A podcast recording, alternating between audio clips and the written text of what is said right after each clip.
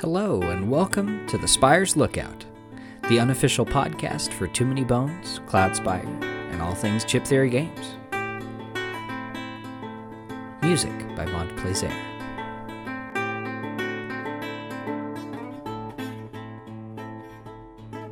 Hello and welcome, everybody. Uh, we're here uh, from the Spire's Lookout. We're chilling, we're grilling, and we might even be villains, I think I would say we i hope you guys enjoyed um, last week's first episode with uh, decent audio quality. Yes. caleb texted me and he like right after i published the episode and he's like wow it's amazing. We have a good episode now. Yeah, the first good episode. it's so funny. So we'll we'll hopefully try to uh, avoid any further audio hiccups. We're still learning Right. this so bear with. So this week we've got some things to talk about. We're we're doing kind of a unique uh, a sort of unique topic i think um, i don't really see anybody else out there covering this kind of stuff caleb do you want to introduce our concept you want me to do it Um, I yeah, I can introduce it. So we are going to be talking about um, the best way to get into the game money wise, Mm-hmm. um, just where you want to start, what you're going to get the most bang for your buck on. Yeah. Um, we're going to talk about a, a couple of um, the expansions, different characters you can get on their own. oh baby girl we're going to talk about all the Expansions. We're going to talk about all the expansions. We're gonna talk about everything Too Many Bones.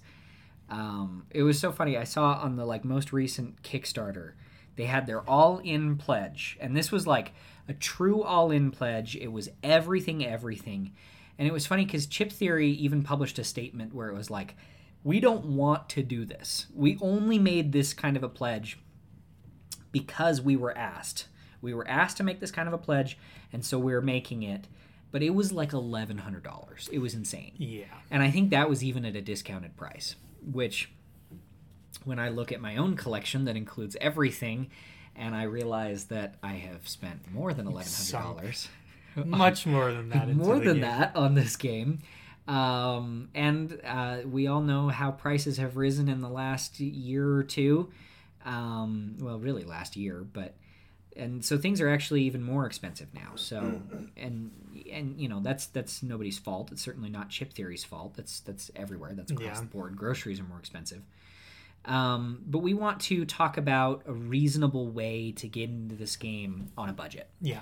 um, because I really do think that this game can be like obviously it's never going to be a budget game, No. right? It, it would be extremely difficult to make it a budget game. Totally. Um, I just I just don't think that that's what chip theory is going for. That's not what chip theory is known for. That, and also like that's pretty obvious, right? Like you look at these big plastic components and you're like, okay, obviously this is not some cheapo Target game, No. right? Um, I think I'm reminded of like Spirit Island and the the expansion that they recently did for um, their like playable copy for Horizons of You Spirit call me out for buying stuff at Target. I'm not saying that Target is cheapo. Please don't sue us, Target. um, this is not a defamation. I'm just saying, like, you know, we don't have like a version of this game that is cheaper and easier to get into, like, say, the Target exclusives that we've Spirit seen. Island has a very good one. Yes, Horizons of Spirit Island, which I love. I think that's a fantastic way to get into the game, and it's thirty dollars. Yeah, like that's insane. It's good value. Pieces aren't going to be all that, Of course, unfortunately, but I mean, it's you. You get to decide whether or not you actually want to spend more money on the game right? And with a cheaper copy. and you also get things like Jaws of the Lion for Mm, Gloomhaven. Like this has been done before, um, and I I really do like that kind of a thing. But I do think that it probably doesn't translate to Too Many Bones. Yeah, Um, I, I like how Too Many Bones is too I much too. to take. If they would make a cheaper copy, I don't think I would even really consider it just because of No. how much I value the components of the game. I do too, and and I even that's almost my biggest hesitancy with like the TTS, like tabletop simulator version of this game. Like I know it does exist, and I've heard some good things. Um, I still haven't tried it. I, I've it's it's on my to do list. I'm I'm going to do it at some point. and it's like everything. And tabletop simulator's like what twenty dollars, twenty five dollars, and you can get it on Steam sale like every Yeah. other week. Um, and then the mod, of course, is free but I still feel like like you're missing something with these components because these components are kind of I don't want to say everything to the game, but they're they do add some heft. Yeah, the value that you get out of just having extremely nice and valuable pieces. I mean, I, I really can't imagine playing without like the, the nice heavy tokens and the, Mm-hmm. the really nice mats. Like if they had like a piece of paper, Right. Can You you, know. imagine how much less satisfying that would be? uh, that'd feel really awful. Now, I could see someday, maybe, and I know this again goes against Chip Theory's whole mission statement and everything, but I mean, like if you had like a, because like you have you ever seen like where they have the double layer cardboard? Right? Oh yeah, Those are really cool. I could totally see something like that for a gear lock mat. Um, I could see instead of the, I mean, instead of doing poker chips, you do like cardboard components. It obviously could would do not it. have the same punch, yeah. but it is possible, right? You So- can even just do like cheaper poker chips than the ones they currently have. That's true. Even if even if like the the baddie poker chips and the gearlock chips were on the same kind of component level as the standard health chips or something. Yeah, Like I don't know. I feel like it is possible. Um, but of course we don't have anything like that yet. So what we wanted to talk about today is what we do have and what we kind would of recommend yeah, what we would recommend. You know, what are what are the um, best bang for your buck, best bang for easiest way to get into it. easiest way to get into it and and still have fun right you have Exactly. because i do think like the way that i got into this game well i should say we um, we started with the base game we played our four gear locks and we went through kind of all of the the phases of the base game. Maybe this leads straight into our discussion of the base game. Um, let's let's actually just jump right to that. So you've got three different entry points here Right. right? Um, you can start with the base game. You can start with undertow or now you can start with unbreakable their most recent um, their most recent version of the game. Um, each of these have pros and cons. The base game runs at 150 us dollars um, as of today on their website um, i don't think i bought my copy for 150 i think when i got it it was probably like 110 or something like that Did you do the Kickstarter for it? Or? no, I wasn't quite that early enough. I got the base game. I think I got it secondhand off of something, but it was like like the components are still fantastic, and I have never noticed any difference. But I do see in the base game there's there's a couple of things to note here. So with the base game, you do get four gearlocks, right? We get Boomer, we get Tantrum, we get Picket, um, and we get Patches. Right. I almost forgot your boy there My favorite. and then you get what is it five tyrants i think five tyrants with the base game and i think that the base game has some issues right the base game it only includes a set number of day one to three cards right so these are the encounters that you have to do at the very beginning of every invent- adventure and you remember when we were playing like the very first day where we, you know, played like nine hours nonstop of this game. Mm. We hated those first three days. Yeah. We were so tired of them. I remember, I remember like I still, I still won't play with those, with those three specific. I am with those three specific day one, in, day one to three encounters because they are so annoying to me, even still. Yeah. And it's been what two, three years Something like that. um and like honestly just that one day was enough of those stupid couple of um stupid couple of encounters and i mean i think like there is a solution to this right if you pick up the 40 days in Daelore expansion it has extra day one two three encounters Right. um so it does fix this but that's an additional $30 Yeah.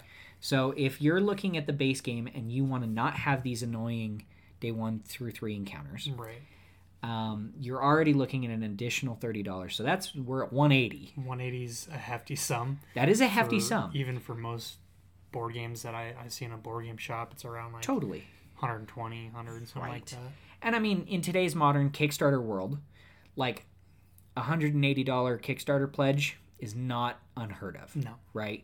I, I literally just made like a $200 one Oh yeah, what'd you couple get? months. Um, uh, I think it, I don't know if it was exactly 200, but It's uh, the Monster Hunter Iceborne. Oh, of course you did. Yeah, it was it was a pretty expensive, but I really want it. I mean, it's Monster Hunter. We we're both huge Monster Hunter Oh, nerds. yeah, grew up on that. We really did. That was like one of the first games we played. Not to like totally sidetrack us, but um yeah, so with with our base game Too Many Bones, um you do get again, you do get those four gear locks and I think that that's honestly the best case. Like that's the best not the best case, the best argument for starting with the base game is you do get four separate gear locks. Yeah, and I, I would say at the same time you get very simple gear locks. They are. It, it is easier to to understand the fundament like the fundamental values of the game with something that's a little bit more straightforward. I would That's say true. the bad guys are a little bit more straightforward as well. Um, just the classes that they come with are like the Mhm. more basic ones. You don't have like the lava flow and everything. So Right. There's nothing lava flow, and you also like you don't have to deal with Krelln, you don't have to deal with mechs, you don't have to deal with anything complicated on the mat. Right. Which it's also a double edged sword because you play it enough and it's like, okay, well this is kind of boring now. There's Right. Not a lot of replay value if if it's that simple. And a lot of critique that I've heard for this game is that the spatial puzzle in the base game is not very like it's not a very good spatial puzzle, right? Like No. you you're pretty much you're either a ranged guy in which you don't care about you know adjacency at all You pretty much just sit there the whole game. Right. Or you're melee and you start next to the guy that you're going to punch, and then the other guys that you're going to punch are going to walk up to you later. And at worst, maybe you spend one or two decks to move around a little bit. But, like, that hardly ever happens on the base No. game. Like, you really don't worry about the spatial puzzle of it. Yeah, like there's no environment or setting, um, like rocks or anything that would like be in your path to like change how you'd be moving on the board. And then like once you get into Undertale and um, And Unbreakable. and Unbreakable, obviously they have the lava and the uh, the raft as well as the water portions.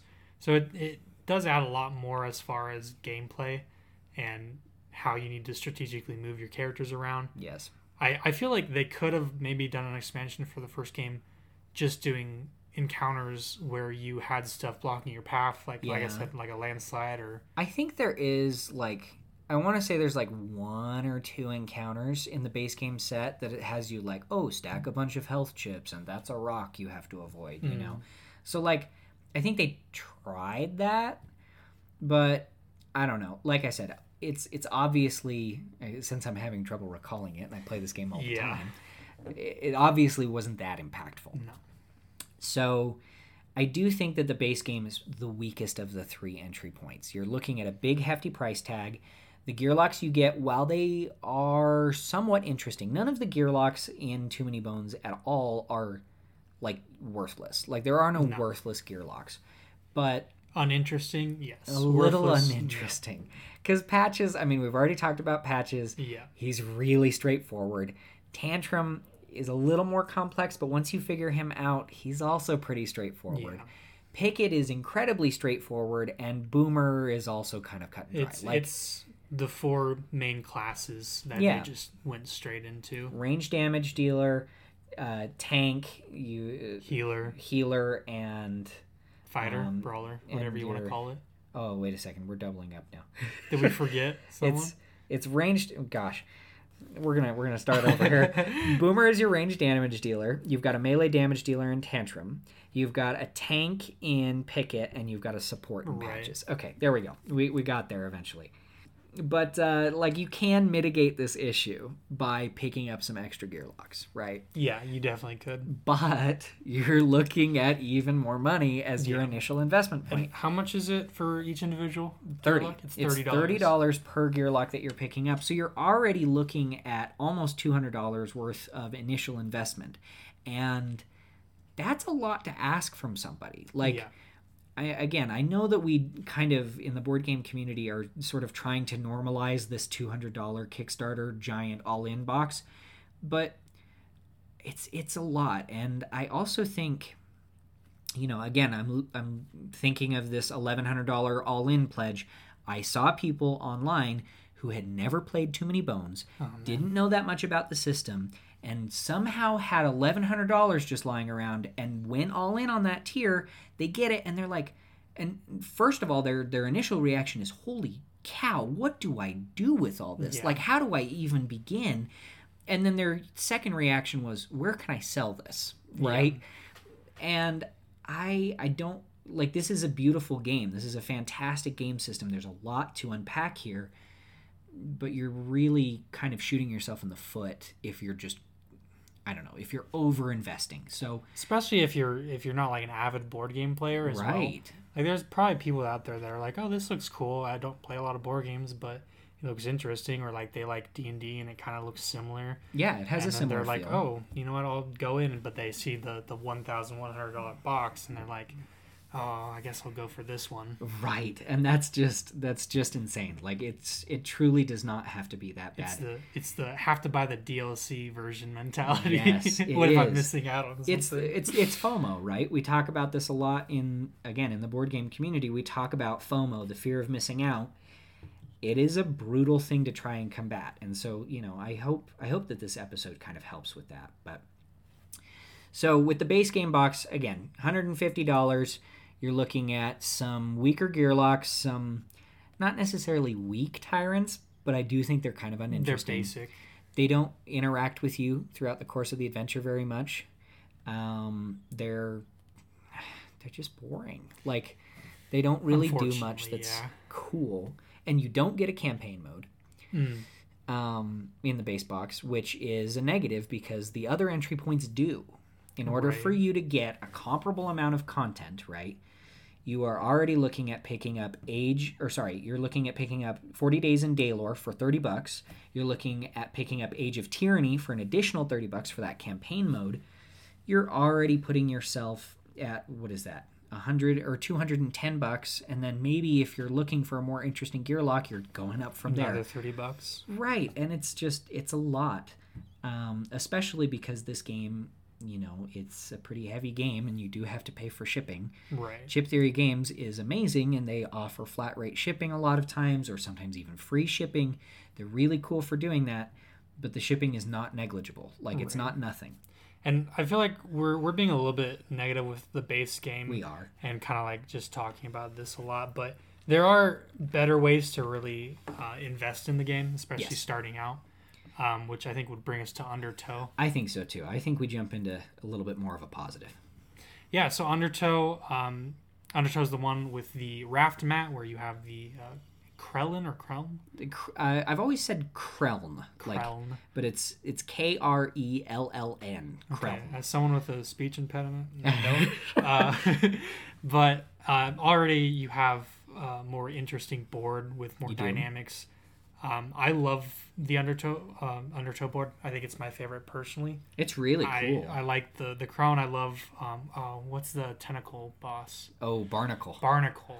One of my favorite bosses. a lot of the bosses in Undertow are at least more interesting, Yes. right? Like Barnacle is a great example. You've also got Nobulus in there Mm. with his abomination that Yes, he pulls out. He can do some weird stuff with the abomination. There's even a way where you can become the abomination. Like it's a little bit more engaging on that front. exactly.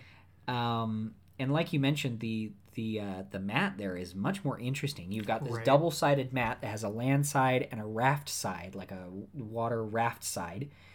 Um, and on the water side, you do have a little bit more going on with your spatial puzzle because your spawn points are on the outside instead of being you know Exactly. you're lining up. It's it's hard to describe over an audio medial. yeah, it's like just you have a certain column, you have a certain column that Right. the two characters start with.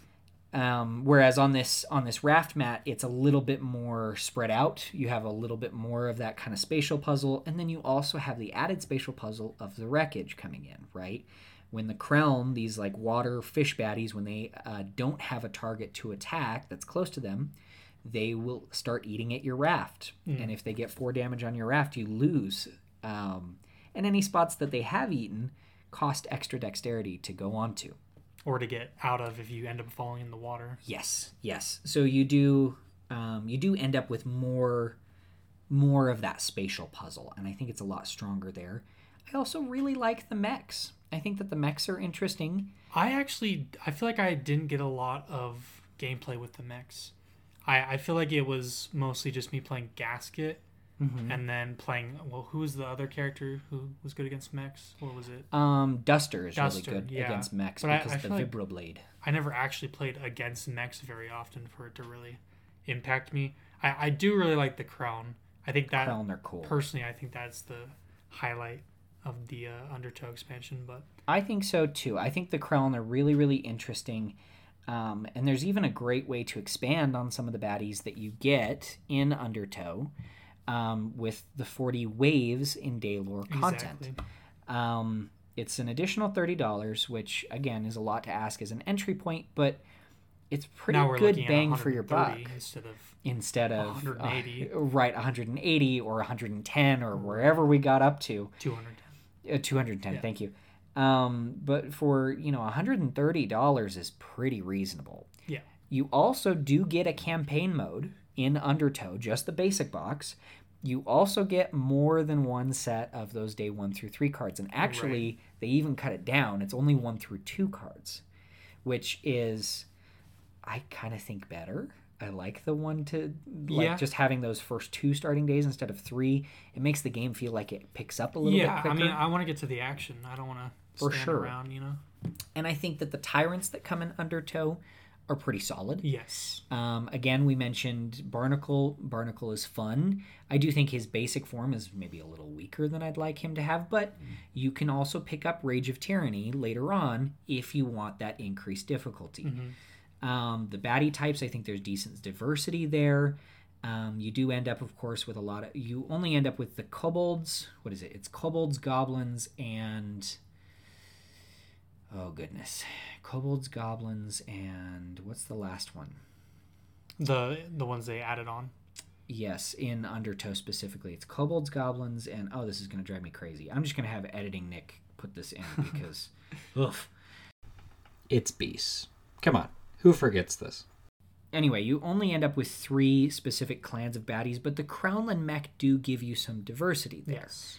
Um, so that's not nothing. That's not ne- entirely negligible. Um, what gear locks were oh yeah. in Undertow? So the two gear locks that you get in Undertow, you get Duster and you get Stanza. Now, I do think this might be Undertow's maybe weakest point. Mm. Um, not to say that I don't like Duster and Stanza. I do. I like both of them a lot. Duster is strong-ish, Especially against mechs. but especially against mechs, um, and especially somewhere where she can utilize her innate ability to, you know, be in weird parts of the map, traverse the map. Yeah. which is really good on Undertow, right? Where we've got this extra spatial puzzle. Um, her wolf is pretty solid, and if you're doing like a campaign mode, she can end up becoming really strong. yeah. She benefits really well from longer games. Um, I think that Duster is kind of your go-to for a newer player, Okay. um, of these two at least, yeah, of the two for sure. because Stanza is a lot to ask. Yeah. Um, that's not to say that she's not rewarding. She's incredibly rewarding. I actually think she's among my favorite gearlocks to play. Definitely a high skill cap, I would say. Very high skill cap. I would actually even say she has a high skill floor. The the barrier to entry for Stanza is it is high. You have to understand how your Lutar dice works. You have to understand how your dexterity interacts with that. You have to be able to do some timing on your songs. And I think that that's a lot to ask of a new player. I really do. Yeah, I mean, I'm someone who like I don't care for reading two pages of uh, how the character works. so typically, I gravitate towards ones with less uh, less reading and less um, uh, how would I Kind of unique mechanics. Yeah, and stanza for sure. You you have to really read and understand You do. everything that you're reading. You can't just glaze by it and and kind of just play it, which For is sure. how I kind of like. I like to just glaze by and be like, okay, I get the gist of it. Let's just go into it. for sure. Um, I do think, though, this does lead us into an interesting conversation because you also do have a lot of gear locks that are available as standalone expansions. Yes. You just purchase an individual gear lock. I think that Undertow in particular can really benefit from that system. So the gear locks that you can purchase on their own, you can purchase Nugget, Ghillie, Tink, Gasket, Dart, the Lab Rats, Static, Carcass, Polaris, and Riffle, although he's kind of weird. We'll get to him in a bit. Yes, we will. Um, but I do think that with Undertow, if you are getting this game and you want two or more people to be playing this game for the very first time, and if you don't think that either of them would be super down to dive into Stanza, you do have an additional option. You can add an extra gear lock on there. And what what gear lock would you recommend specifically for Undertow? Specifically for Undertow, that's a good question. I think specifically for Undertow, you've got Gasket as an I was thinking incredible. gasket as well. Gasket was de- designed alongside Undertow, and so Gasket does work really, really well in that setting. Maybe Ghillie, I just would- for a range support. I would Or also sorry, say range damage dealer. Yes, I would definitely also say Ghillie, and I think my final pick there would be Static.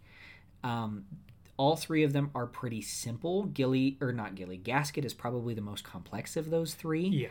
Um, but if you if you and a friend are really not wanting to dive into the complexity, but you do want to get into this game, maybe picking up one of those three gear locks alongside Undertow is a good way to go about it. Because that way, one person can play Duster, one person can play Ghillie Gasket or Static, and then you can save Stanza for when you kind of graduate a little bit. Yeah. Um, you play a couple of games and then you can jump into uh, her kit. I- I- she is fun. Yeah. She's an amazing gear lock. And I would say if if you do end up going into Undertale first, or sorry, Undertale, Undertow first, I I would say maybe pick up a couple extra gear locks. You don't have to do the ones we recommend. We just think those would be the best bang for your buck. For sure. Um, just to kind of complete, um, just all the different um, classes, I guess that you would want to have. kind of fill out your roster a Yeah. little bit. I would definitely say to avoid Dart, the Lab Rats, or Polaris Yes. as your first add-on gear lock. Um, and there's a lot of reasons why, but those three in particular are really high complexity gear locks. I know there are a lot of people in the community who Swear by them. th- yeah, there's a lot of people in the community who swear by them, including me. I love both Dart and the Lab Rats in particular, and Caleb, you love Polaris. Oh yeah. Um, they're amazing gear locks, but they are really complex, and I know that there's there's more than one like content creator I have seen for Too Many Bones. So like they play a lot of Too Many Bones, and they like refuse to even touch the Lab Rats. Like just full stop will Hmm. I, I am one of those people who Yeah. not touch lab rats. To be fair, also haven't touched stanza. That's true. I feel like having seen you play them, I kind of grasp their concept. For sure, and we're gonna we're gonna make you play Stanza. I will play stanza. uh, that's a that's a requirement. Okay, I think that moves us past Undertow. Undertow is a great entry point. Um, it is one of your one of the two options that we're going to recommend. Um, you just have to be aware that there is a little bit of a complexity spike with Stanza. yes. Um, so let's move on to Unbreakable. We've also got two gear locks that come in Unbreakable. You've got Gale and you've got Figment. We'll talk more about them in a second. But Unbreakable focuses around this lava mat that you've got. So you've got these reversible chips, the lava chips, that slot into the mat. And when they're on their cool side, they just act as regular spaces. But when they're flipped to the lava side, they deal true damage to every gear lock that ends their turn there, and also to every baddie there, um, every baddie who ends their turn there, except for break type baddies. They are the the fun exception. Um, you do get three different types of baddies here, three different clans. This one I definitely do know. You've got orcs, you've got bog, and you've got trolls. I do think that those three are really interesting. I think that the baddies that come here are really interesting. Oh, I said three clans. You've actually got a fourth, the obvious one, the break. Right. The break type baddies. Um, the break type baddies are crazy. Oh, they're the most difficult baddies. I would have to say. Definitely. I think of the basic clans, and I'd even say they're tougher than Krellman Mech. Yeah, By and sure. large. Um, you know, obviously not all of them, but most of them, like, they can combo with each other really even even the one painfully. point baddies Yeah. are extremely difficult to deal with. You get like you get like some of the the combinations of skills where they're you know just making lava everywhere and then they make themselves themselves immune to damage with like smoke screen or they're healing themselves or they're poisoning you like they can do like there's really a lot in that break Yeah. clan um so it is definitely not something to scoff at No, and I, I would say if you are going to start with Unbreakable, just know it's going to be difficult. There's higher complexity enemies. I, I would say even like with Figment and Gale, higher complexity Gearlocks, I- especially with Figment. Figment, I actually I might push back on that a little bit. So Gale, I think, is actually the easiest gearlock to get into of any gearlocks, except for maybe like Picket or maybe Patches. I'd say Picket and Patches would definitely be easier. They they might be easier. I um, okay. My thing with it is I thought Gale was very underwhelming Yes, you did. You didn't like Gale when I played her with you playing Figment. when I played Figment. It's it's easy to see Gale be bad, but. all right, all right. I think you got me. but with that being said, I think that Gale is still I- like she's not a pushover. She does. She can hold her own. She does still hold her own. She is still a pretty darn easy teach. I think that if I were to teach somebody this game for the first time, and if I didn't have Picket and Patches, I would pick Gale of the rest of them. Okay.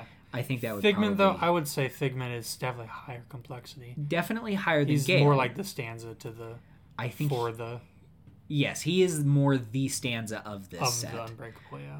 but I do think that he's less complex than Stanza. Yeah, I would I would agree with that.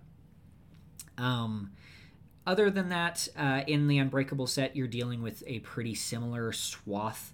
Um, like Undertow, you've got. My goodness, I should have double checked, but I'm pretty sure it's five tyrants in Unbreakable as well as Undertow. Yeah, memory, memory is. And let's name all of them. kill myself. um, you also have multiple sets of the one to two day cards. You've got a campaign mode that's baked in. Um, Unbreakable is, I do think the weakest point for Unbreakable is the difficulty that you have here because there are some tyrants that are just brutal. Um, I think that Cinder in particular is really, really like he's infamously difficult. yeah, That's the one that that's one we recently we did. did, recently. I I would say you have to be prepared to fight Cinder. Like you're gonna have to fight him a couple times to really understand how to beat him Honestly, before yeah. you're you're gonna because you have to prepare before getting to him Yep. and build the right things in order to, And to we move around and And we still haven't even fought Nexus. Like we Ugh. still, I'm like kind of dreading that fight. yeah. Um, I we actually might do that after this podcast. That's kind of the one that I was planning uh, for us today. But um, I do think that I do think that uh, that Unbreakable does have a little bit of a higher difficulty spike to it. But you do have a decent option with that. You can always turn the difficulty down. You can start the game at the easier difficulty. You give yourself some extra health, some extra training points, and it is totally playable as a new player. Yeah, and I mean, I don't think you have to be ashamed to do that in For sure. Unbreakable either, because it is. I mean, we we've played countless hours Yeah, so many hours. and we game. still struggle with it. So I mean, I mean, For we don't play on the easiest mode, but we I think we do like we do the the mid, medium- the medium mid-tier difficulty, most of the time. yeah, Um, I've done a few times doing the hardest difficulty, and I just always feel like things are so luck dependent. Like it's just Mm. everything is dependent on your draw, your gear lock. Um, I think that the medium difficulty is the best for casual play. Like if I was really trying to like, okay, I'm trying to I'm trying to set a record. I'm trying to speed run this. You know, I'm trying to I'm I'm like going for for the for the for the throat here then like yeah okay i'd turn it up to the highest difficulty but i think the game is plenty challenging and plenty interesting at the basic Yeah. difficulty and there is no shame at all in turning the difficulty down. I, I honestly prefer like the mid difficulty because Mhm. it's not too easy, but also you get to start with a couple more skill points so that you can actually build up your character if it's gonna be a sure. shorter game or if you lose. right and unbreakable is like undertow coming in at, at $100 so if you are still wanting to add things on there you do have some options you can grab the 30 caves in Daelore expansion And I know that it's really funny that Chip Theory did this, you know, play on words thing with a lot of their expansions.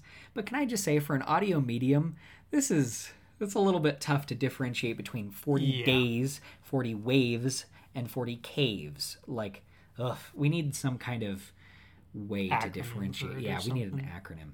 Maybe it's like 40 days is 40D, and then 40W, 40.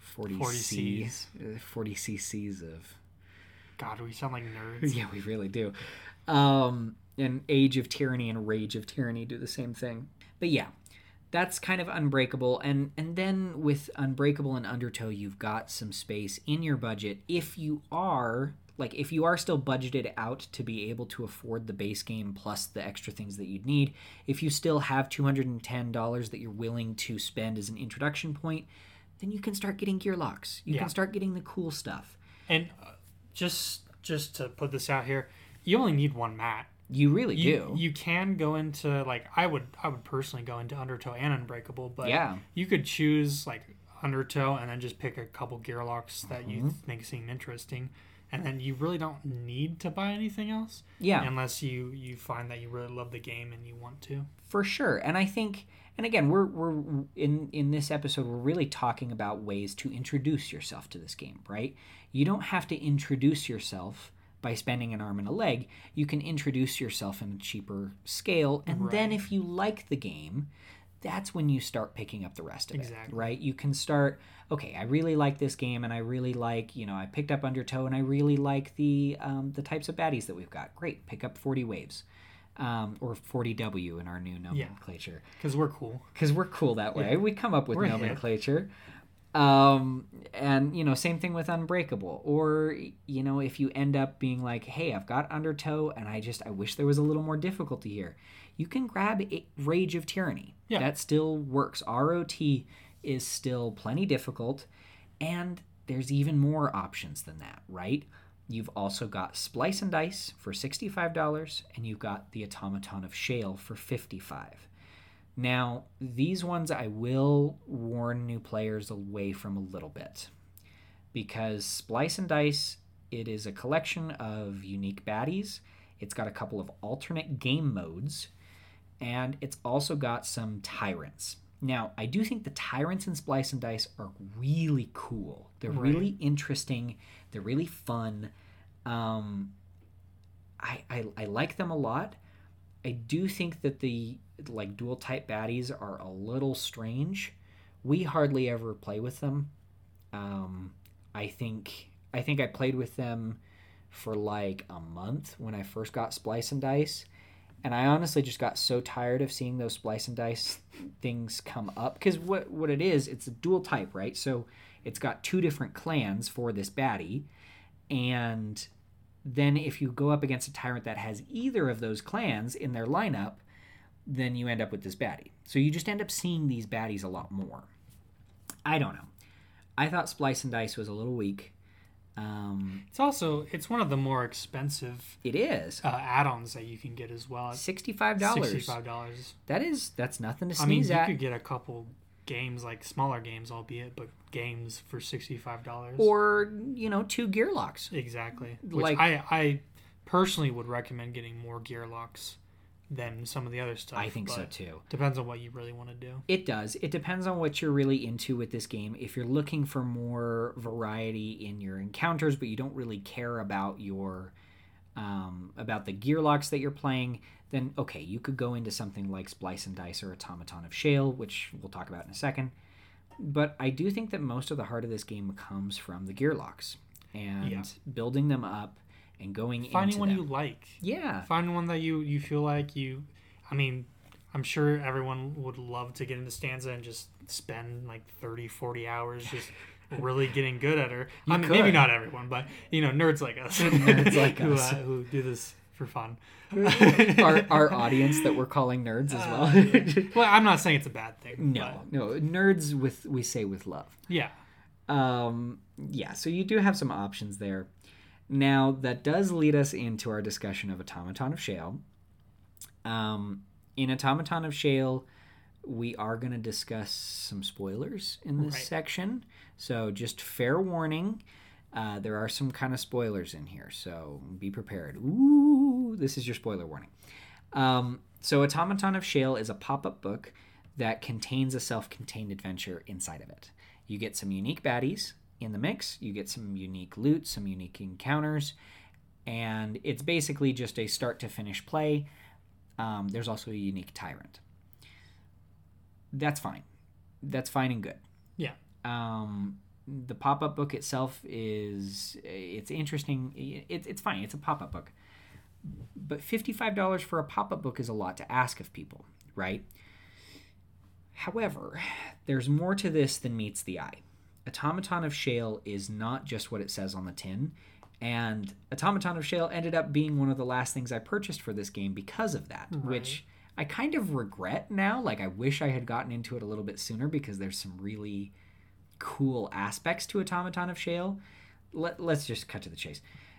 Um, a lot of the content that you have for Too Many Bones contains riddles. And the big joke in the community is that these riddles do not exist. So if you ask anyone from Chip Theory Games, they will deny it. You're insane. What are you talking about? exactly. There's no I'm riddles. I not don't know. gaslighting you. I don't know what you're talking about. the fuck is gaslight? gasket light. um, but uh, but yeah, so automaton of shale contains a riddle as well, but the automaton of shale riddle is much bigger, it's much deeper, and it has much, in my opinion, much more interesting rewards. So all of these riddles do have rewards that come with them. We'll try to steer clear of what those actual rewards Yeah. are because that's big time spoilers and we don't want to do that. Do it yourself. Yeah, figure it out yourself, losers, like the rest of us had to. um, Or or one person uh, in your group had to. yeah, exactly. It was me, in case you guys are wondering. Um, but you know, the base game includes a riddle, Undertow includes a riddle, Unbreakable includes a riddle, um, and then Splice and Dice includes a riddle. But Automaton of Shale has a huge riddle to it. Um, and it is again, it is it's intense. It's really fun. Um, they uh, Chip Theory Games. I know they contracted with a um, like a like a puzzle design company specifically for the Automaton of Shale, and it shows. Um, so my my point with this being, if you like the puzzles that you may inevitably stumble across with too many bones, Automaton of Shale is a whole lot of puzzle. Oh yeah. Okay, I think that does it for our spoilers. So if you left the room, come back. Uh, or You should probably find out a way to let them know they can come back. Yeah. they have to skip through it. yeah, I'll, I'll I'll put in a timestamp or something. Okay. Um, but let's talk about the add-on gear locks because I do think that's kind of the last portion of this conversation. Nick never did put in that timestamp. uh, honestly, it'd be kind of funny if I it did would be now. pretty funny actually. Okay, gear locks. Um, you've got what is it? Did we count them? It was nine separate standalone buy purchasable gear locks. Ten. Oh well, nine and then an extra. Nine and a weirdo. Yeah. So nine and a weirdo sounds like it, I don't I don't know. It sounds like an old Another TV show. podcast or Yeah, there you go. Nine and a weirdo. Uh, maybe that's our spin-off show. Is Yeah. Nine and a weirdo. Yeah, we are in Utah, so Four episodes in, and we're already talking about our spin-off show. Yeah. So, okay, um, these nine and the weirdo. You've got Nugget, who is we've kind of talked about her before, but she is pretty straightforward for uh, like a beginner, right? If you are starting out with the game and you are looking for some ways to supplement your Gearlock lineup, I do think that Nugget is a decent choice. I don't think she's that bad. I think Yeah. I think that she does some weird things with loot and trove loot that's kind of interesting. She's got some ways that she can move around on the board. She's got a really interesting long blade, and she can kind of stance dance between being ranged and melee, and that's interesting. yeah. But it's also not too complex. You're not doing a bunch of rules overhead to deal with that. Um, I, I think it also kind of brings you into the world of loot as well, it does. which we personally both think is a little bit underwhelming. For sure, especially in the base game. Yes. And I would even say in Undertow as well. yeah. I think in Unbreakable they did a pretty good job with the loot. I think it's at least like It it's a worthwhile option at this point. for sure. Whereas in the base game, it was not. It was kind of meh. Um, I hated the way Can I you make said that, that. noise one more time? Bleh. yeah. Um, Nugget is cool, is what we're trying to get at. So if you're looking for an add-on, Nugget is up there for a beginner. Um, Ghillie is also pretty up there for a beginner, although Ghillie does have this cool power creep thing going on, where Ghillie is a freaking beast. Yeah. Ghillie can just destroy stuff. Um, and is kind of a one man army in a lot of ways. You can set up these pets, these summons to go out on the board and tank for you and deal damage for you. Ghillie is just kind of wild. Yeah, and it's great for solo gameplay too. Super or if you want to do the solo. Mm-hmm. campaigns. I mean, you could probably breeze through a campaign with Ghillie. Honestly, yeah, I don't think you'd even really have much of a struggle with it. I've played I've played with Ghillie on like solo on the highest difficulty just to kind of see how that felt and it still felt like I felt like I was playing a difficulty below, Yeah. you know. Um, so Ghillie is really solid if you're struggling with the game, if you're dying a lot. This game can be tough as nails. So if you're struggling, Ghillie is a great way to Um, jump in. Ghillie also like her. The picture of her is really cool. It kind of looks like Ghillie's if your grandma uh, went into the Hunger Games. Ghillie's a boy, but I love It's a boy? Yeah, Oh, Ghillie's a guy. Um, but Ghillie is uh, definitely kind of looks like a. I always thought he looks more like a crazy scoutmaster. You know what I'm saying? like, he, like he's just he's just like going so wild. He's that one weird guy at the trading post of scout camp that you went to when you were 13. Yeah, and he he's an ex-military. He's ex-military. He He's- just sees ghosts in the forest. He's got a peg leg. He's got a pet Wolverine. Yeah. yeah, like that guy. You all look up to him because he's a badass. because he's a badass. Yeah. Um, and then you've also got Tink in the first wave. We are not recommending that you get Tink to begin with. Um, I, I will say, as an avid lover of bot builders, um, Tink's a little underwhelming. Feels like the bots he make kind of just end up getting destroyed really easily, or I feel like they just fall apart. they just fall apart. Um, there are some big Tink lovers out in the community, but I don't think any of them are going to argue that Tink has a lot of rules overhead to him. So unless you are just a sucker for pain and rules overhead and you really, really want that bot building fantasy, I would probably steer clear until you're just rounding out your collection. Yeah. Um, moving on to Gasket, we've already kind of touched on Gasket. Da- Gasket is a tank bruiser kind of character. Um, he's also a mech, and the mech status is really cool. It gives you immunity to a lot of different kinds of status effects and makes him better able to tank. Um, he's fairly simple. Yeah. I would say he's kind of middling in figuring out. I don't think he's more complex than like Boomer, and he's certainly not more complex than Tantrum. He takes a little bit to to find out how you want to play him and kind of what you need to do to play him well, but For sure. you'll but- get there pretty easily. And he's also he's pretty forgiving. The fact that all, all of his skill dice just unexhaust for free. Um, the fact that his uh, his directive skill lines are just rolled for free. You don't spend any decks. And I, I will say there's not a lot of tanks in in the base games. Yeah, it's it's true. Like if you're if you're looking at just um, Undertow and Unbreakable, you don't really have A a. viable tank option. I mean, you do have viable tank options, but you don't have a hard line like frontline tank. You don't know, have a, for a a, big standard party tank. for sure. Um, because stanza can be played as a tank. You can build stanza as a tank, That's fair. and you can build Gale as a tank. Um, Hybrid tank. I'd say hybrid tank. hybrid tank you could you could do a full tank build you could do tank and uh, you do all the defense die and you do the The support, support die die. and you can do all kinds of healing including healing to yourself That is true. and you set up a ton of defense dice it can work it can work you can quote me on that one I'm just your local Gale shitter. caleb does not like gale um, but that's okay so gasket bullied me in high school. Gasket is pretty solid. Um, moving on to Dart and the Lab Rats, I feel like they occupy the exact same space, so I think we just talk about them in the same breath. okay. Dart has a reversible mat and has a little boar companion, but her whole thing revolves around these like throwing darts and the toxicology thing. She's like kind of a support, kind of a damage dealer. She's super weird. She's got a lot of rules overhead. We do not recommend her for a beginner. Yeah, she. I Um, mean, she's really cool. You could pick her up later on. I wouldn't recommend having her as the first gear lock you pick up if you get like a base game and a gear lock. For sure. I would recommend picking up Dart eventually. Yeah, I do think I she's think a she's- worthwhile gear yeah. lock. I just don't think she's good to start. No, definitely not. Um, and Same with lab rats. and the lab rats fit that exact same spot. There's a ton of rules overhead for the lab rats, probably, arguably the most of any gear lock.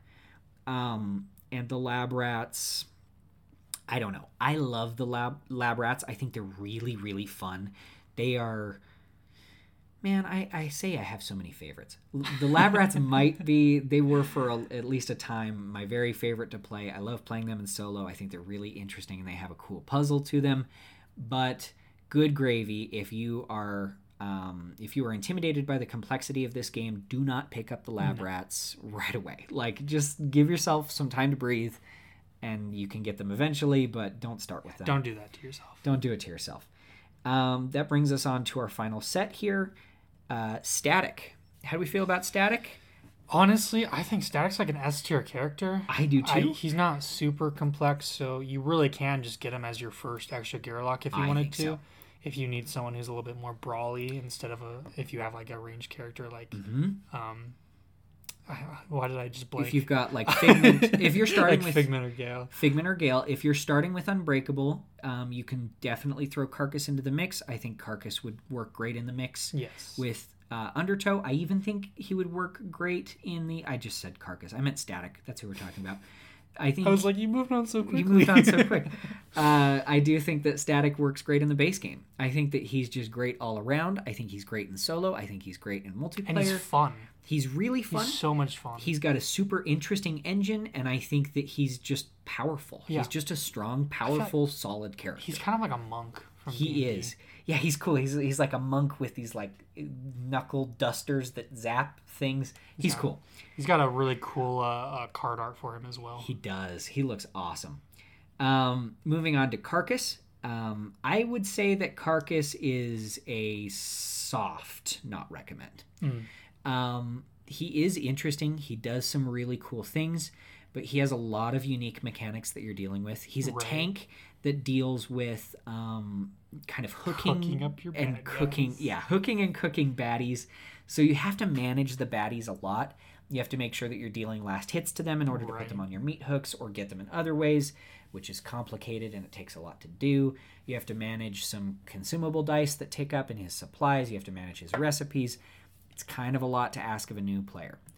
Um, I don't think that he's that complex. Like there are certainly more complex gear locks. He's not as bad as Tink or Dart or the Lab Rats, but mm, I, I think he's middle of the pack in terms of complexity. I would agree with that. Polaris, the last one we're talking Oh, about. I would highly recommend Polaris. She, Whoa. Yes. Whoa, hold on, Yeah. folks. That's a deviation from the script here. Defend your point. I love it. Okay, okay. So Polaris might be a little bit more difficult than some of the other ones we've listed that you, you can really just go into, do really well, and just not have any problems. So Polaris, um, I think she's really interesting. She has the um, um, The orbs. I want to call them marbles because I don't know why. She has the orbs that she can put on the board. They can do healing. They can do damage. I think she's really fun. Is She the is reason fun. why I would recommend her. She just she looks cool. She has cool abilities. She's interesting compared to a lot of the like more like standard like classes that you It's see. true. She kind of feels like she can mark a few different roles at the same time. She almost feels like a she mix she feels like a like a mage almost. Yeah, she feels like a mage, but she also like she has healing with her orbs as well. Yep. She can do a lot with um She's got healings, abilities. debuffs, movement, displacement of baddies. yes. So she Um, she's got like the full package, and especially if you're gonna get something like Undertow, That's where true. you have to have some sort of movement or di- displacement. Yeah. Like like what was the boss we were just talking about that we we went against? oh, um the one that we went up against was Cinder from Unbreakable. like Cinder, you you could definitely make a, an argument for Polaris being really good against Cinder just so you can move the baddies where they need to be to fill those holes on the lava mat, or move your your own characters around. Why are you looking at me like that? Well, because you said fill those holes. oh my god, I, I'm never speaking again. um, I I don't know that I will agree with your strong recommendation for Polaris, Okay, but I do Guess I'll think go fuck myself. I do think Polaris is cool. I love Polaris, but I think that her rules overhead. I don't know. I, I, I have a hard time seeing that be worth it for a new player. So maybe maybe okay for the kind of new player that is not daunted by stanza, that is not daunted by Figment.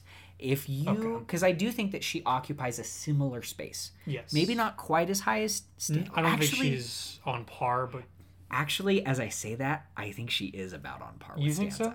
She's not on par with Dart or the Lab Rats, but I think she's on par with Stanza. was she okay? For me, she felt like one of the characters where I breeze through and I can just play her, right? Mm-hmm. And then maybe I make a couple mistakes, but like you kind of just figure it out pretty easily. Sure. So I would say in that case, But I feel like Stanza's the same way. And I think I can't Figment's the speak to same that because I haven't played Stanza. Oh, we but got to get you playing Ah. Stanza, my boy. Um, I, I wouldn't. Okay, I will say this. Maybe not the first gear lock you want to get, for sure. but like if you're getting like two just to have four for like max amount of players, I would recommend picking up Polaris just to have someone with a little bit more complexity who's also I think extremely fun to play. Definitely. I will certainly not argue with you in saying Polaris is fun. I think that she is super duper cool. Um, I think she's a blast to play. I think she's a blast to play solo. I think she's a blast to play with a bunch of people. Um, I'm a big Polaris stan. So maybe maybe a soft recommend. Okay, Can we we can uh, uh, compromise onto that? I, I'm cool with that. Cool. Um, and then our weirdo, the nine and a weirdo. This is our weirdo. Hey guys, I'm right here. That's terrible. Um, we've got Riffle. Uh, so Riffle is the thing about Riffle is that Riffle is not purchasable at all times. No. Riffle is tied to um, certain events that happen within the community and is only available for 48 hours at a time. Um, Riffle is a deck building kind of character. Riffle revolves around this like deck management, this management of these like this deck of like poker cards, and he or they Riffle trades um, some skill dice for having this deck, and so it doesn't really quite have as many skill dice, but this deck is really interesting. Um, how do we feel about Riffle for a new player in the off chance that you are getting this game, getting into this game when Riffle is around? Well, Maybe that's of even the thing that's sparking very this. difficult to just get him in the first place, so For it sure. might not be the most But- viable option. But you could have a situation where it's like, okay, I'm only getting into this game now. I've seen things about Yeah. it, and I've kind of like, ah, I've put it on the back burner. But okay, Riffle's available, so I get it now. Let's do I, it. I would make the argument if you're really into the puzzles Mm-hmm. and that's the thing that you really enjoy about the game. If you're getting all those i would recommend getting riffle because Yeah. there there is a puzzle where you well, never mind. Riffle has some interactions with some of the things that don't exist. yes. Um, i will say uh, as someone who has only played him once i didn't really feel like i wanted to play him again. I like deck builders and he felt a little underwhelming and kind of forgettable. Like i i remember when you asked me like oh like okay so explain riffle and i'm like all i remember is he had cards and he had one really good ability and that's all i Mm-hmm. could remember I do feel like Riffle is on the weaker side of the scale, which is actually really unfortunate. I think that um, just for the kind of space that Chip Theory wanted Riffle to occupy, of like, hey, this is like a big event, this is a big draw to our store. I think that they would have really benefited by having a busted ass Gearlock in that spot. You know what I'm saying? Um, but I do feel like Riffle, again, he's not unplayable. None of the gear locks are unplayable. Um, but I do think that he's a little lower on the effectiveness tree. yeah We have plans to do an eventual tier list on all of these gear locks. i'm excited for that I am too. And we will get to Riffle in our combo guide series. Um, but when we talk about him, we may not have the most exciting things to say. I think that Riffle is also not a recommend. Yeah, and I, I will say we haven't tried them with the things that do not exist portion. That's true. we we have yet to which we've heard is uh, something that makes him a lot better, more Yeah. viable pick. it's it's possible that that those kind of things can impact him but again for somebody who's just getting into this game who's just starting you know just starting with this collection i just don't i i can't He's i too can't see it. underwhelming. he's too he's too underwhelming and he's also just too much to ask in terms of complexity. Yeah. so unless you're a collector right unless you are rounding out your collection or if you're starting this game um, during those off times when riffle is available and you're like hey that looks interesting. I gotta pick it up now while i can. Okay fine. Go for it. Do whatever you want uh, if you if, uh, take our advice and throw it away i guess whatever um, you know of course it's your life you're welcome to do whatever you Hey, want Hey, you just but- been sitting here for an hour and two minutes, but what do we know? what do we know? Um, okay, I think that uh, I think that leads us into a into a, an ad break. Except we don't have ads. We'll just call it an us break. Yeah, Yeah, I need a break from you. I, need, I need a break from dealing with your shit. Ah, Uh, so let's uh, let's take five here. But while we take five, should we do our baddie of the week? oh, I Ooh. forgot. We, we, We need, need, to like- do a baddie of the We week. need like baddie of the week music or something. Maybe I can find some. So this week's baddie of the week, we have got the Orc Miner. Caleb, you want to tell us about the Orc Miner? Yeah, so the Orc Miner has Rage 1 and Rating. He has 4 health, 3 movement, and he rolls 1 defense dice. And Wait, then, it's not three movement. It's three. oh, initiative. sorry, 3 initiative, not 3 movement. Um, and then Bird is going to get the sheet so we can uh, read off what Rage 1 and Rating actually do. Here we go. We've got Rage 1. Rage number if this unit has less than full hit points, it gains number of additional attack dice. So the Orc Miner, when it's at anything less than its 4 HP, it gains 1 attack dice in addition to its innate uh, 1 defense. And then it also has rating. Rating says this unit gains 1 extra attack dice for every other orc type baddie on the battle mat. So if you end up with a lot of orcs and the orc miner, and it somehow ends up starting with less than one HP, Yeah, it's going to be a very threatening enemy. Yeah, it can have some decent uh, decent swing to it for sure. I, I just want to say, in the Unbreakable pack, there's a lot of fan service going on with the orc specifically. so, like, just looking at this chip, it's just like a big, beefy, muscular, shirtless orc with a miner hat and a giant pickaxe. He looks he looks good. He, he looks like he's having a good time. He does look like he's having a good time. Um, man, are are we gonna get some like some like art of this guy? Like, I want to see some like community art That would be of just the orc hilarious. miner. Um, There's some other ones too, though. some of the orcs are uh, they're pretty good looking. orc, Maybe they'll orc be deserter and orc blacksmith. they Honorable mentions. honorable mentions for the uh, for the sexiest baddie.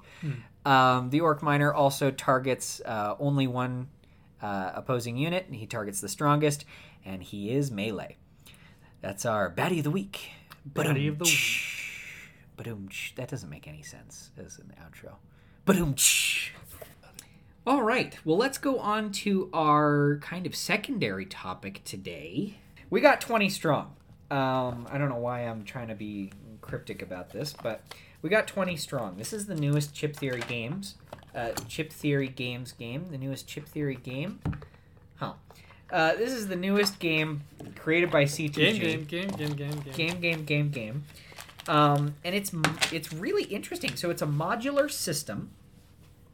Um, you've got some basic rules that uh, revolve around how would you describe it? It's like if you've played one deck dungeon it's kind of a similar sort of system. You're rolling dice you're mitigating the the randomness of the dice um, Yeah. you are trying to overcome certain events certain bad guys you have a hero character with certain stats. Three of your 20 dice are used just on stats and the remaining seven, 17 are your i think thematically they're supposed to be warriors but they're they're basically action dice. And the system is really cool because it is modular. You've got um, one deck that's based around uh, solar sentinels which are a new ip from chip theory Um, you've got these kind of I don't know how would you describe them. They're Gundams. That's what they are. Yes. In the one episode, I was talking you about it, and I couldn't. I couldn't freaking. Gundam. It was. Gun- oh, I did put the cut. in? You Okay. did, yes. Man, future Nick at least saves my butt. Yeah, that guy's Um, cool. I like that guy. Yeah, what a great guy. Yeah. Oh, Pshaw, stop. You're making me blush. Yeah. He's, your, Um, here's, like, he's like your alternative uh, persona, like My alter Bruce Wayne's ego. Batman. Yeah, there you go. Um, so Solar Sentinels is a really interesting IP. You've got these Gundam robot robots, um, knights that use the power of the sun, and they're fighting against these giant bugs on the moon. Um, the Solar Sentinels deck is the simplest, I would say, of all of the decks. Um, and it's also the only one that I have successfully won so far.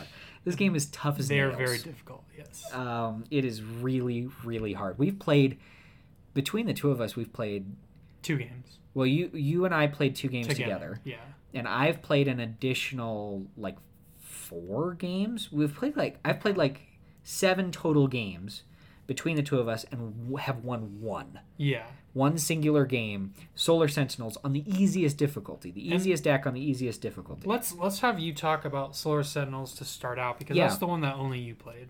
Yeah, okay, that's that sounds good. So Solar Sentinels is like I said, it's kind of this IP based around these Gundams and killing moon bugs. It's pretty simple. You pick your your Gundam, you roll dice against these moon bugs, and you're just trying to defeat enough enemies to get through one of the stacks, face a boss, defeat the boss, you win. Pretty standard, pretty cut and dry. It really does feel like this is the basic 20 strong experience. It feels like this system was designed with this deck in mind, and I think it was. Yeah. Um, I've seen a lot of people online kind of talk about this, like, this is the core experience. I also think it's pretty interesting. It has this mission deck that is kind of an optional rule that you can add on. Um, I quite like the mission deck. I think it's interesting. It adds some extra kind of challenge into the game. Um, I didn't think it added that much, and I think I, I don't know. I almost feel like I, I really do feel like the system was designed with this deck in mind. But I do think it's cool that the system is so modular and you can do different things. Why are you laughing? I was just busy playing with this Oh, the magnetic. counter, and then I forgot you were stalking. I looked over at him and he looked like a deer caught in headlights. He's playing with this magnetic chip that came with 20 strong, um, which is really cool. It's like a little counter chip and it has this little magnet back to it, and it's it, it's, It's fun to play with. It's it's really cool. Um, okay, let's move on to the other decks here. Um, Too Many Bones. You have played this one. You want to tell us about Too Many Bones? Yeah, so the Too Many Bones one was really fun actually. It actually plays fairly similarly to actual Too Many Bones. I've seen people online call it Too Many Bones Light. Yeah. Kind of like that. It honestly, you could argue that this is like the light version of Too Many Bones. Yeah. Um, so it's it's Too Many Bones with cards and then different kinds of dice. Obviously, you have the ones where you roll um, for a hit chance instead of skill dice. But so you have a couple different characters you can play with. Uh, I played with Figment. There's Figment, Patches, Duster, Gasket. Gasket. I think there's one more. Oh, is Who's there the one more? I think there's one more. Yeah, Nugget. Nugget. So you got five. Um, they do have very different abilities than Too Many Bones. They which I thought was kind of nice. Was- They're they are thematic though. yeah. Um, I played with Figment. You played with Patches. I did play Patches. Um, I felt like I chose the hardest enemy and the least impactful character. uh, I only got to nine days Yeah. um, out of I think it was eleven for mine, which was like the highest day counter. Yeah, you played Um, against Oxide. Pretty difficult game, honestly. It's It basically you just you gotta manage your dice. You need to make sure you're gonna have a way of getting them back, or just not using all of them and lasting until the the boss battle. But um, I think I got to nine, and then you were playing with with patches against I played Barnacle. Barnacle, who I think was day nine, and you got to like day seven or eight. it was day eight, but I think I got to day seven and lost. Yes. I remember it was like right before. Um, and I also remember that the first two games I played of this game, I played Solar Sentinels, and both of those times, within the first, uh, I think three, no, first two rounds, I lost. Mhm. Just like that. Like you can open this box up and lose. Yeah, it it's not the easiest game. I feel like we need to play more to really We do. grasp the full concept of of what we should be doing. And I also think this is one that we should get you a copy of. I wouldn't I wouldn't be opposed to that. I also we played a we kind of played where I played and he would give me advice. He played, I gave him advice. I feel like you could easily two hand this game, even though it's You not could. made to be two handed. I would love to see some homebrew for this, and I'm excited for this game to have a little bit more, you know, Content. lifetime. Yes, content, which we'll talk about, but just having more lifetime in people's hands because I think that some of the homebrew stuff is, I, I don't know. I think it has some potential. I think that you could pretty easily just sort of play this game as though it is two players. You know, like if you had a second set of dice and a second hero, I don't see any reason why you couldn't play alongside each other. I mean, the game's probably not tuned around that, right? It probably doesn't quite work. I'm sure there's some weird shenanigans. We're gonna try it out though. Yeah, you think know what? I think we try could do it. I mean, I've played plenty of board games where it was meant to be like uh, free for all with four different players, and I've just played all four characters. Yeah, that's true. And it's you know you can you can make it work if you really want to. I feel like this one's easier to make it work. I think I think it's I think it is doable. I would love to see chip theory in the future include a way that it can be not solo. Yes. I would love to see that officially sponsored because they have talked about they plan to do a total of 9 decks for this. There's a plans for 9 total decks and we'll talk about 3 of them. Yeah. Or well, we'll we'll talk about that we 6 of them. have. Well, okay, so And we'll talk about the three that we currently Yeah. have, the three that are most soon upcoming, um, and then the last three are a total mystery. Nobody knows anything about those. Yeah, so that's the the Too Many Bones deck. You've also got a Hoplomachus Victorum deck. This one is the thickest. There's a lot going on in here. The rules changes um, are pretty significant. It kind of changes a lot of things. You end up fighting the unused heroes in the same way that you do in Hoplomachus Victorum. You've got your Primuses. It's interesting. I think it's an interesting system. Um, I've looked through the cards, I've set it up, but I have not yet played. Caleb's looking through them now. Um, I have not yet played through the Hoplomachus Victorum deck because I still can't win consistently on the other ones. I will say, out of the three, I think Victorum has the coolest art style and Oh, the I love most the art style. interesting characters. In that, I I want to play them based on how they look. One of these days, I'm going to send you home with Hoplomachus Victorum, the big box. I thought you were just gonna cut it off after sending me home. Uh, one of these days, I'm let going me leave. to I'm gonna send you home. He, I've abducted him and put him in my basement for the last four weeks so that we can do this podcast. The only time I let you out is when you record with me. Oh, Um, so the Hoplomachus Victorum one we still can't really speak to, um, but we will be playing it. I think it's really interesting. It sets up this like little pyramid stack um, that you have to fight against, and that is interesting to me. We also should talk about kind of just like a, an honorable mention. Some of the characters in the individual games you can play in the other um, two games. in the other decks. That is true. You've got they call them universal heroes um, that can be spread across. I should just fucking finish this. So it's on the. We're gonna take a quick pause break so Bert can put the uh, cards back in the box. There we go. The way you had it, the rule book was sticking out at the bottom. Oh, it was I bugging see. me. My OCD Can't do anything right. go, go back in the basement. Oh no! See, now we have to leave this bit in. Um, you do have these universal heroes that can be played between the decks. Um, I think I have yet to do one of them outside of their home deck, but I do think that that adds to some of the longevity of the game.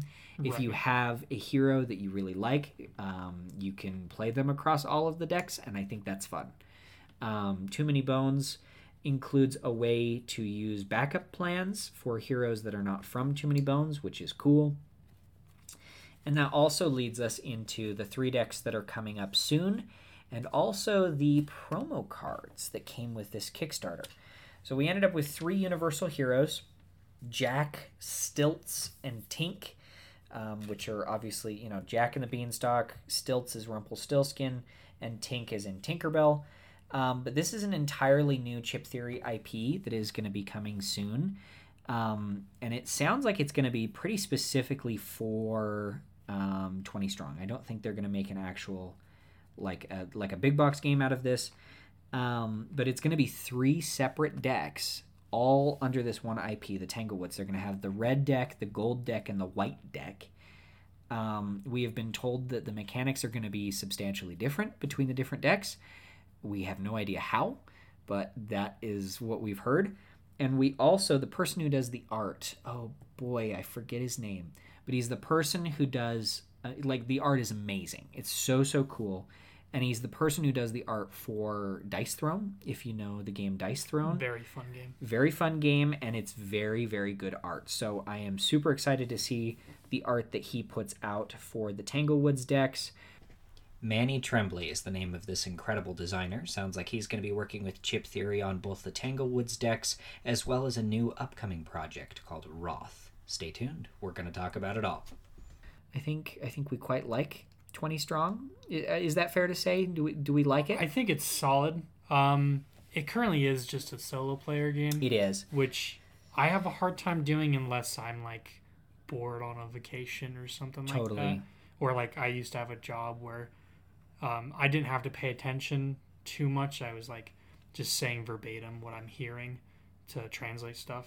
So I, I would play a board game, a solo Mm-hmm. board game while I wait. So I mean, obviously there's people that really are into solo board games and will play them just in their free time, uh like like Bird. weirdos like me um, I would like to see either of them implement something that's maybe two handed, or i would love to see that or I mean we could just try it out when I get my own copies. for sure i think i think we'll probably end up doing a little homebrew version of that but i would love to see some official support for that i would love to see a way that this can be multi-handed because i really think that the system is not like i don't think the system is adverse to that i think it Yeah. can be done um, I, also would say I'm really excited for the fairy tales. yeah the tanglewoods it like just the art on these is really cool these universal heroes that came as promo cards have like these like evil reversed sides that they flip to and they flip back and forth. They're like stance dancers almost. Well, I'm just thinking of all the the potential that you have with a with fairy the fairy tale. tales yeah. Um, because the the red gold and white decks it's supposed to be little red riding hood ah, um, goldilocks and snow white That like sounds those are the three right like that sounds so cool i'm really I'm excited going to Little see Red this Riding Hood. I've, I've got to remember the gonna be my name of this go-to. artist because he is so so talented and it's going to kill me i'm sure that future nick will I was gonna that make a in, joke about that. Uh, future Nick here. but- yeah exactly Uh, future Nick here. I don't sound like that. 20 strong is really interesting it's hard as nails uh, pick it up buy it go purchase it from chip theory we're not sponsored we just like their shit yeah, there's awesome quality board games and card games. yeah true that um, but chip theory if you're listening you know uh, Uh, hire me, please. please, please, senpai, notice me. We're here. But uh, and we also think that you should get into Too Many Bones. But odds are, if you're listening to this podcast, you're probably already into it. But hey, Yeah. if you've got some friends and those friends are like, If they have friends. if you have friends, uh, if you have friends that are interested in this game and don't know where to start uh, in building their own collection, uh, send them a link to this episode. How crazy would that be, Bestie? Probably time for me to take over the outro. Uh, thank you so much for listening, everybody. We really appreciate all of your continued support. You can now find us on Spotify, Amazon Music, as well as Apple Podcasts. Feel free to leave us any reviews, comments, uh, just about anything. We love hearing from you guys. Um, I, honestly, we are very uh, excited by how many people we've ended up with who are listening to the show. I think it's more than either Caleb or I thought we would get, at least to start with. Uh, you guys have been absolutely fantastic.